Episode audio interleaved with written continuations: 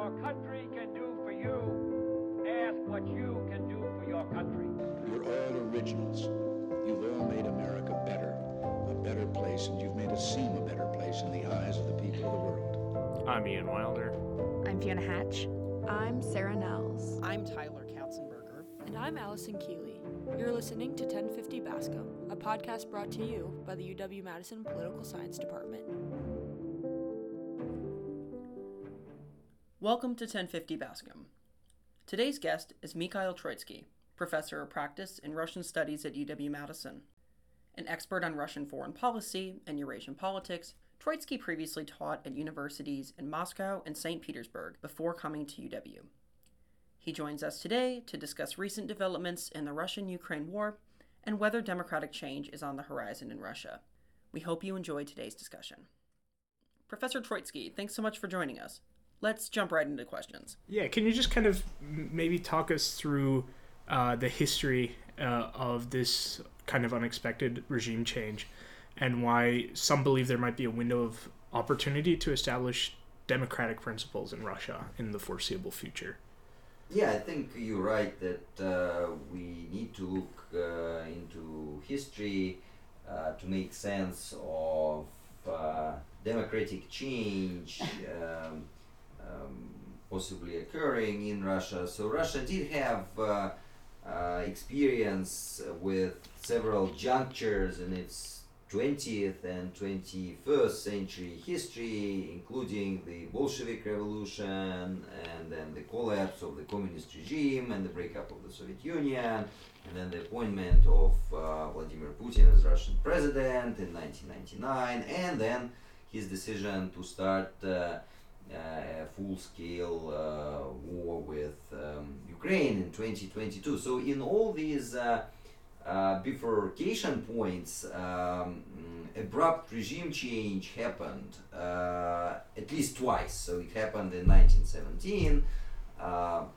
during the Bolshevik coup, and then in 1991 when the Soviet Union uh, broke up. In 1999 and 2021, Russia had periods of major political turmoil, but the regime uh, survived the shock.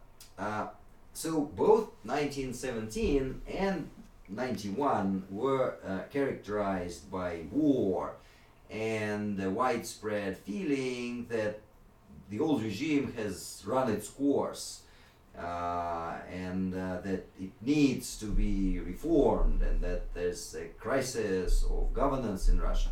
So today we have a war, uh, a regime that at least half of the population would agree has run its course, and some would even question its legitimacy. Uh, so a crisis of uh, governance is indeed possible again in Russia, as the uh, recent uh, uh, mutiny uh, in Russia uh, showed. But the key distinguishing feature of the current uh, moment is that there has been no attempt at reforming the old system. Uh, so, should a governance crisis occur as a result of another mutiny or a different kind of, of a coup, the response to it by the Russian authorities is likely to be uh, strongly uh, conservative, aimed at violent suppression of the discontents. So from the downfall of the Gorbachevian uh, Soviet Union uh, and of the Russian Empire, the incumbent rulers of Russia took away the fateful mistake of being weak uh, that was supposedly made by Gorbachev and and uh, Nicholas II. Uh, so Nicholas, the, the Russian emperor, abdicated his throne in February 1917 which set off a chain of events that allowed um, a, small but uh, brutal, violent group of revolutionaries, uh, the Bolsheviks, to seize power. And, and Gorbachev also shied away from um, getting rid of Boris Yeltsin as his political opponent before Yeltsin became too strong uh, or strong enough uh, uh, to just you know, fire Gorbachev from his position of the Soviet president. So the incumbent rulers of Russia are trying different responses. They are cracking down on anyone and anything in Russia that could, in their imagination, serve as uh, crystallization points for uh, resistance uh, to their regime. And it's a new proposition, and um, those in Russia uh, and those those um, Russian leaders uh, that claim they can avoid the tumult and keep power in their hands uh, by making sure the security uh, remains, the, or the, the, the, their society, the Russian society remains uh, under control, remains in check, and you know haggling with the West uh, over the terms of ending the war with Ukraine, while you know relying on support from China and, and neutrality of many other actors uh, uh, towards Russia. So the, the, the incumbent Russian leaders claim they can pull it all off because they've learned the lessons uh, of 1917 and 1991 and so those the, the, the, so the, the changes in Russia in 1917 and 91 triggered uh, changes in the world order uh, and in 1917 Russia made peace with Germany and then uh, and then collapsed as an empire. And that resulted in the emergence of two uh, strongly revisionist states in, in Europe that eventually chose to use force to change the um, status quo that they thought was uh, um, very unfavorable. So they wanted to restore their lost greatness. Uh, and the post 1991 order was based on globalization, economic interdependence, growth, integration, peace dividend, optimism. Uh, and now the, the, the way uh, Russia uh, develops in you know 2023 may also determine the global balance of power. Uh, so now Moscow is doubling down on its alliance with non-Western nations, but um, there are many problems with that. Um, and so, uh, not only abrupt but also gradual changes uh, in, in Russian identity uh, resulted in rethinking of Russia's national interests and foreign policy strategies. So we can think about communist revisionism under Stalin giving way to the um, uh, to the uh, um, yeah to to um, uh, to the preference for moderation for moderate ways of competition under Khrushchev and, the Bre- and then Brezhnev in the Soviet Union, or we can think of Russia growing increasingly uh, resentful of what it calls uh, rules-based international order, uh, and uh, and so that Russia uh, has been looking to position itself as the champion of uh, global discontent. So. Um, any shift, whether gradual or abrupt, in Russia's identity may indeed cause changes in the international order, uh, much as it did uh, back in 1917 and 91. yeah, I just have a quick follow up on your response there. You mentioned the Russian populace a couple times and Russian society, and how important is it, especially under the current government under Vladimir Putin, to kind of separate the Russian people from its government, if that makes sense? You know, you, you mentioned that over 50%, according to some estimates, of the population don't necessarily believe in this regime. Uh, how how do you like separate the people from the government? If if that question makes sense. Yeah, on, on one hand, you cannot separate people from the government. They have been living with that government, even if they did not elect that government, neither did they protest vigorously enough against those governments' um, adventurous uh, and aggressive foreign policy. Uh, that's for sure. But uh, when you think about uh, autocratic uh, regimes, uh, you see that they are they have been impressively successful in manipulating the, the moods and the attitudes of the population. so you shouldn't blame too much the populace for the positions they are taking, given the opportunities for, for brainwashing that the, the Russian government um, uh, has enjoyed, uh, and also its effective uh, strategies uh, of demobilizing uh, political activism, of generally atomizing the society, and making any uh, alternative, any any mm, yeah, any alternatives look implausible and any questioning of the rationale for you know domestic uh, or foreign policies look uh, uh, just dangerous and uh, unnecessary. So, yeah, but, currently I, I would say the, the Russian population is so um, atomized and, and politically demobilized that uh, public opinion has become very malleable and uh, the, the, the Russian people are ready to follow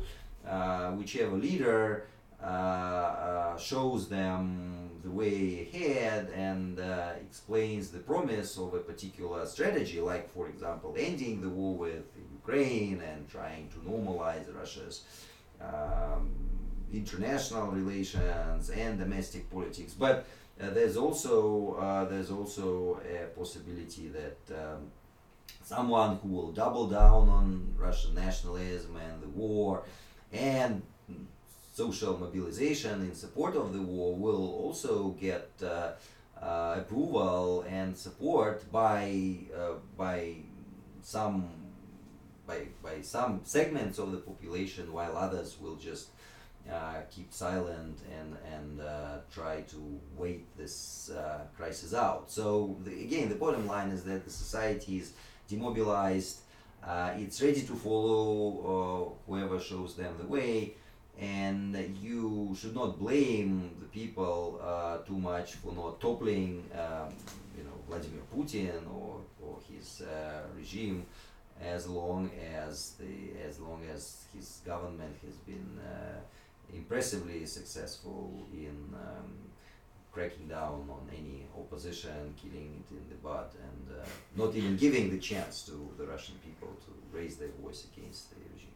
Yeah, yeah, the the Stent article kind of talks about uh, Russian identity in the with among the people, um, with this idea that some people call Russian essentialism.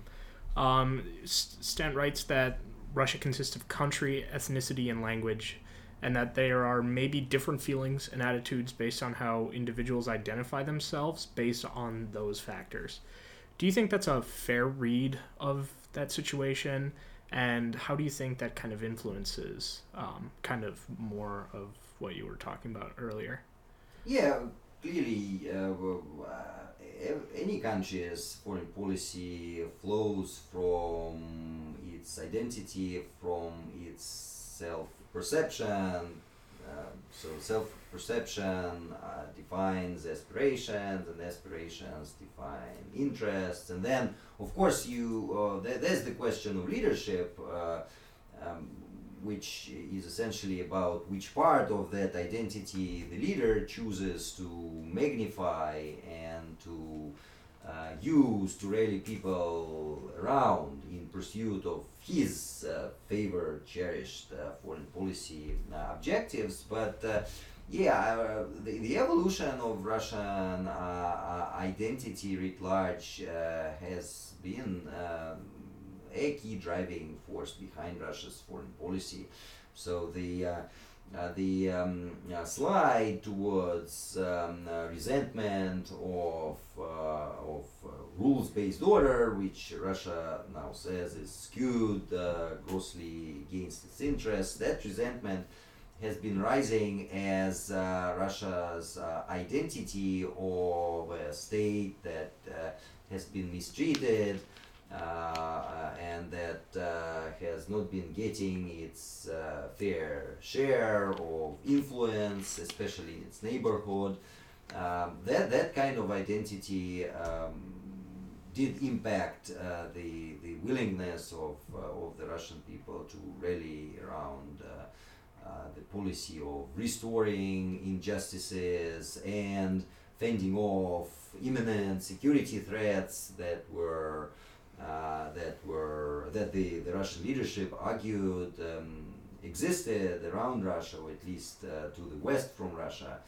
Um, so yeah, this this uh, resentful uh, identity, the perception of Russia as uh, as um, well a, a separate civilization or a benevolent empire that has been constantly engaged in struggle for influence uh, on its fringes with uh, other centers of power as as uh, Russian leaders like to define it that identity did uh, feed into the, the willingness of the Russians to support uh, um, very brisk action, uh, certainly aggressive action uh, against uh, against um, well Ukraine in this case. Uh, but uh, I think restoring justice is is a very um, is a very potent um, argument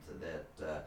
Putin could have uh, used to rally the, the Russians around, uh, um, you know, maybe going into other countries like Kazakhstan or even Baltic countries. So it, it again, this uh, then it comes to the leader. Uh, uh, who defines specific goals, um, and the leader can also breed the necessary identity uh, to make sure he has enough uh, support for his uh, foreign policy uh, projects. So yeah, again, the bottom line is that identity does impact policy. Uh, but you also have other factors like leadership and historical predispositions, and also the the um, specific features of the domestic political system that the leader puts in place and that uh, acquires institutional um, inertia and uh, defines the, the scope of choice for that leader in uh, implementing his plans and designs abroad. Yeah, as, as we kind of start talking more about contemporary Russian foreign policy, um, and especially with how, as you've kind of alluded to, shifting it's been in recent years, how do you kind of assess a nation's general foreign policy? Um, like, what tools or approaches do you, you have kind of in your toolkit as a scholar uh, that kind of can be applied to your understanding of Russian foreign policy, both historically and today? To answer this question, I think we need to identify the phenomenon that we uh, really want to explain, and I think the, the trend we need to explain is Russia's evolution towards a more resentful, assertive, and then you know openly aggressive and revisionist foreign policy. And uh, foreign policy begins at home, so it would be a fallacy to agree with the Russian officials who have long argued that Moscow has only been responding to outside pressures from NATO, the United States, and, and the like, while using the opportunities provided by China and other partners in the developing world. That would be that would not uh, be an adequate um, explanation, of course. And at the same time, we cannot blame uh, Vladimir Putin for everything. Uh, so when answering the previous question, um, I, I, mentioned that Putin uh, has indeed built a system, has put a system in place that proved to be robust and resilient to outside shocks. And uh, that system has been built on, on patronage clientele relationship in which you have to exhibit loyalty to your boss in exchange for unaccountability in your uh, position of power. And I think it was exactly that system uh, which sleepwalked uh, Russia into war with Ukraine and the West uh, writ large. Uh, and it happened because no client within that system could ever question the rationale for, for Putin's foreign policy. You, you could criticize domestic policy on the fringes, that was allowed, but uh, uh, questioning Russia's um, quest for status, sovereignty, whatever it meant to the Russian people, and for retribution for some imagined humiliation in the past, humiliation in the past, all of that uh, was not uh, permitted.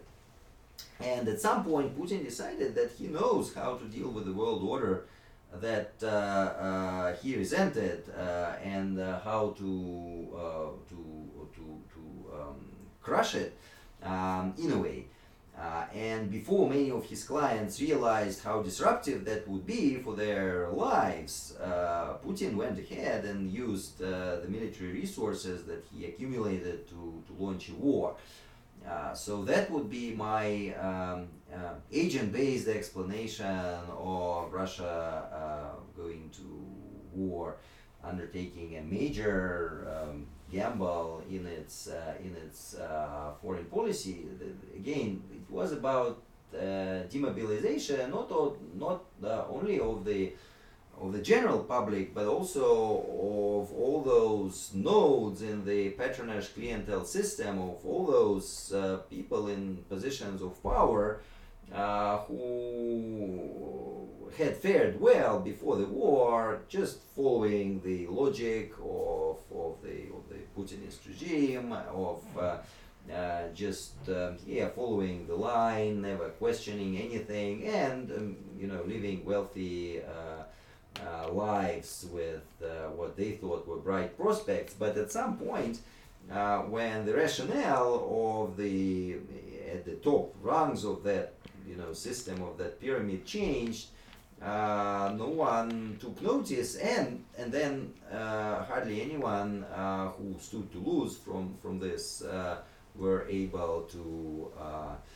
Um, you know, to, to question the, the rationale of, uh, of what was going on. So again, demobilization of the people politically, but also this patronage clientele system that allowed um, um, Russia to sleepwalk uncritically uh, into uh, a, a, major a major um, disaster for Ukraine, of course, but also for Russia itself. Yeah, and so you know, it started officially as a special military operation, and I think it's fair to say that it's a war at this point, and Putin's acknowledged as much.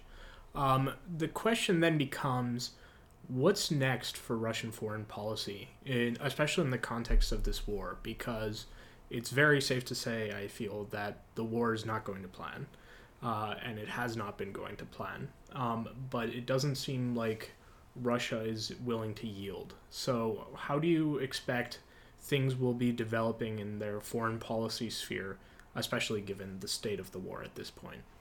Yeah, so the, the prospects for Russia's standing in the world and its foreign policy, of course, uh, strongly depend on uh, where the war is headed and also how how stable Russia's uh, domestic uh, regime currently is.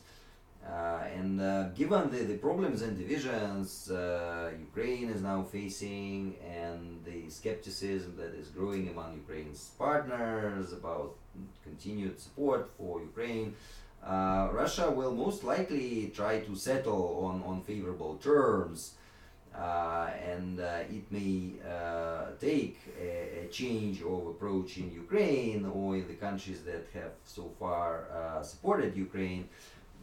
but given that so far Russia's domestic political regime has held um, intact and uh, uh, no serious uh, discontent has so far risen over the war uh, against Ukraine, uh, yeah, I think uh, Russia has a, a, certain chance of waiting um, Ukraine out and and uh, settling on, on favorable uh, uh, terms, but that would also portend a long period of isolation for Russia from most of the developed world and a major realignment in Russian domestic politics where there still are, um, you know, influential agents, so to say, who uh, who look to restore uh, ties uh, with the West and uh,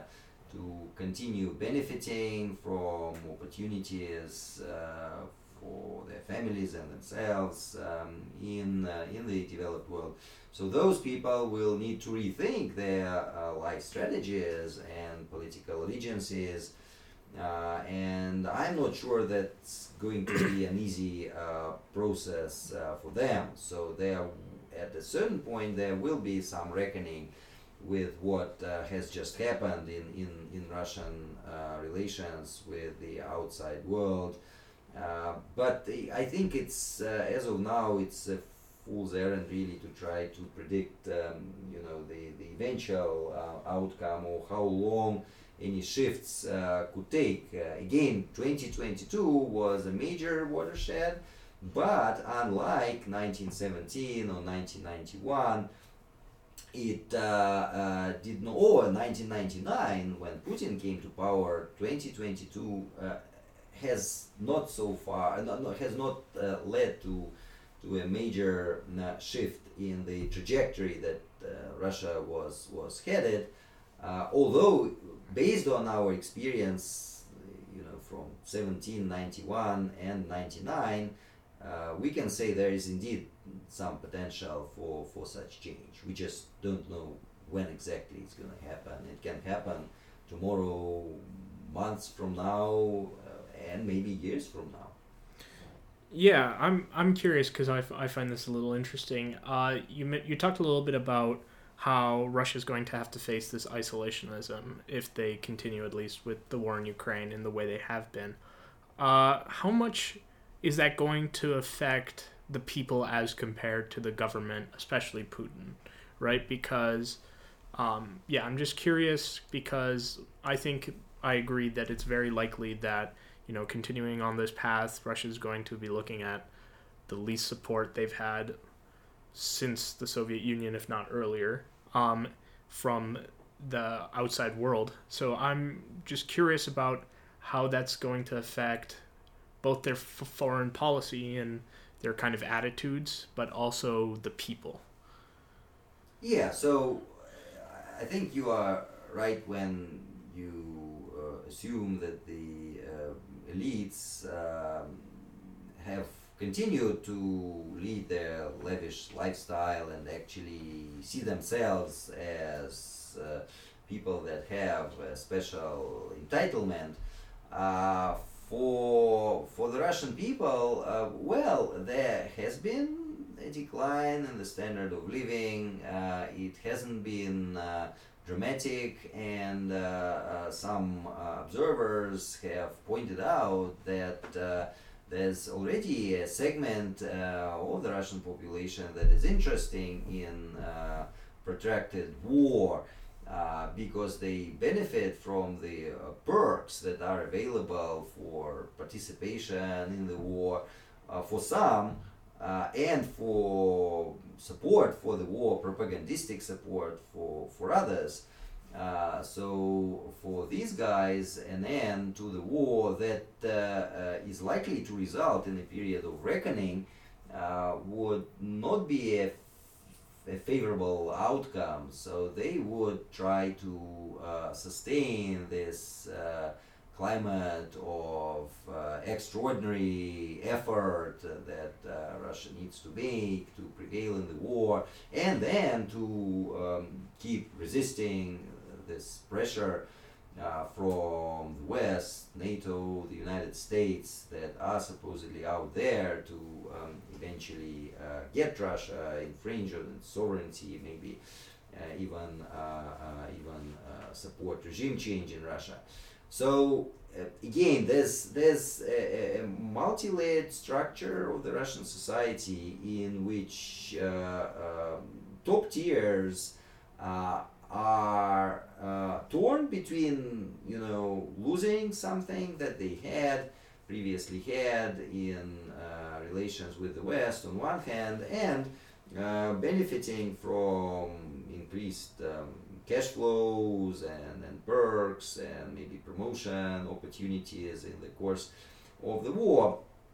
And well, the rest of the people um, can, I think, can can absorb much much more in terms of economic decline.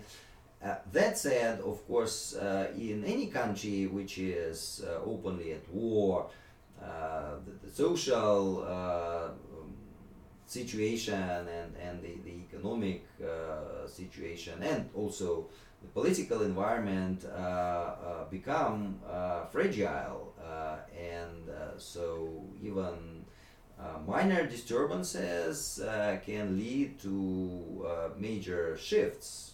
A crisis occurring in the Middle East uh, uh, projects itself immediately onto the Russian society and uh, aggravates divisions between Muslims and, and Christians and, and the rest of the Russian population.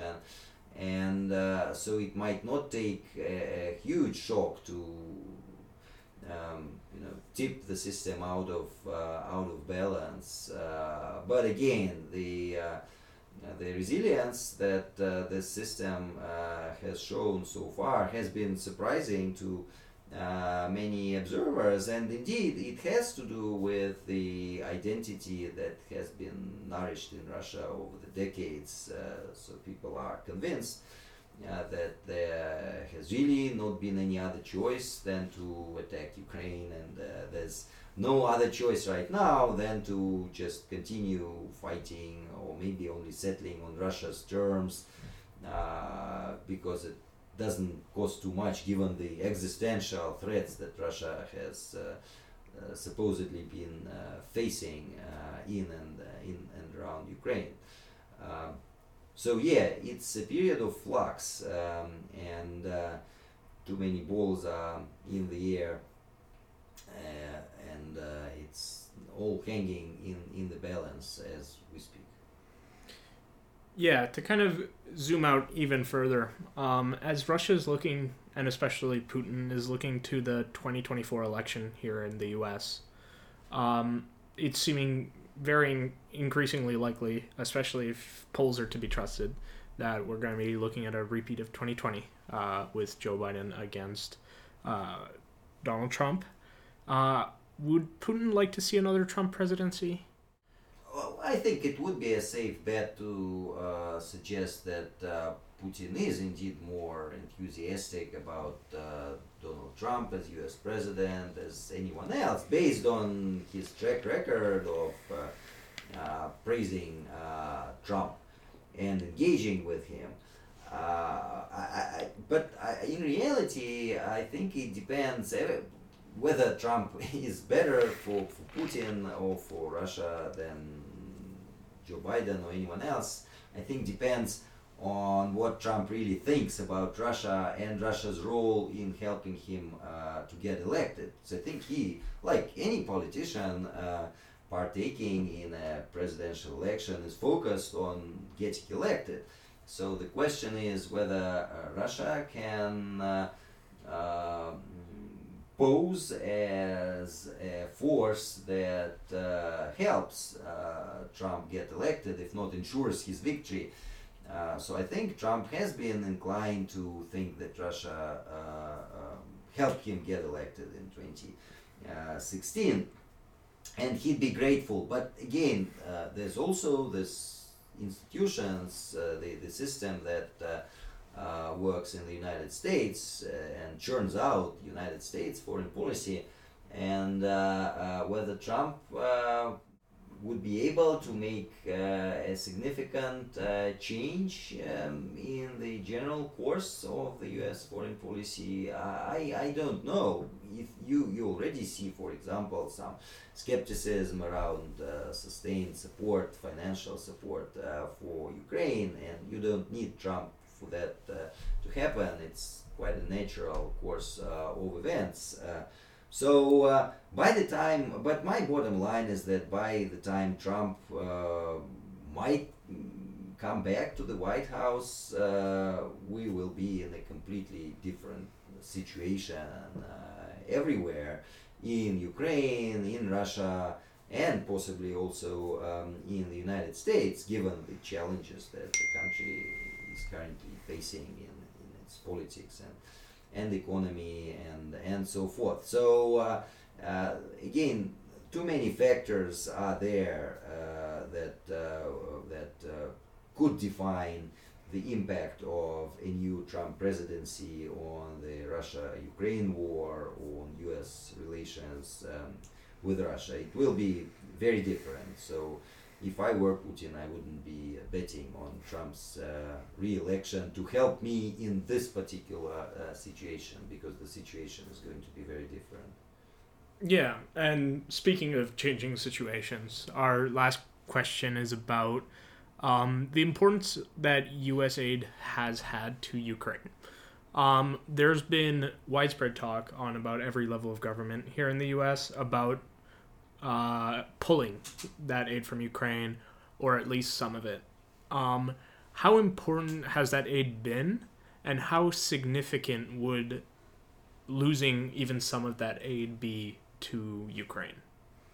Well, here we can rely on the um, evidence, most of it anecdotal, that is available uh, about the um, the course of the war over the over the year and a half since it started, and on the um, opinions voiced by Ukrainian officials, I guess. So the, the accounts we currently uh, have of the war suggest that the U.S. support has been uh, essential uh, in uh, um, in enabling Ukraine to fend off the, the initial assault uh, and the operation uh, by the Russian forces to seize Kiev and um, change Ukrainian government to to one that would have been more favorable uh, to Russia. So there, U.S. support uh, was instrumental, and of course, uh, ever since then, the um, you know, the weapons that the United States has been supplying. Um, has indeed allowed Ukraine to push back against the, the, Russian forces and to hold the front at the very least.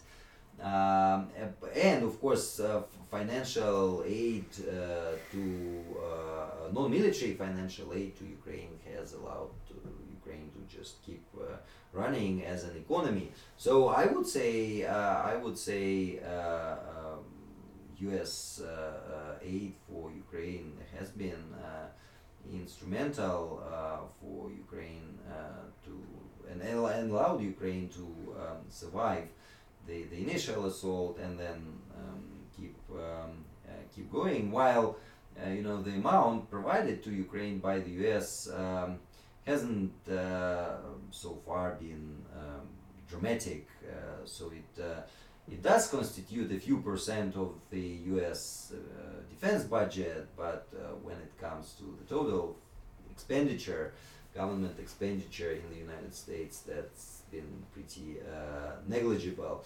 And yet, it still counts in huge uh, figures, tens of billions of dollars, and that indeed attracts attention of the media and by implication of activists, uh, non-governmental organizations, and the general public, so that uh, politicians uh, have have to respond. It's easy to argue that tens of billions of dollars may have different uses in the U.S. domestic context, uh, and so um, so U.S. politicians uh, have uh, now need to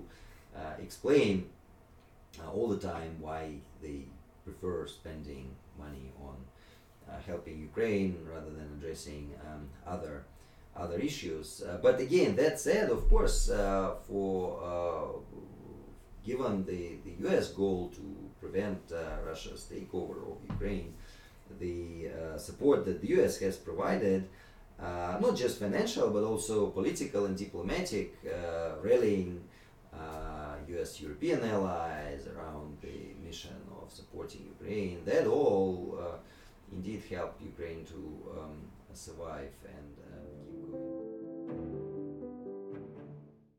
from the 1050 Bascom crew, thanks for listening to today's podcast. If you enjoyed this episode and want to hear more of 1050 Bascom, give us a follow on Spotify, Apple Podcasts, or SoundCloud.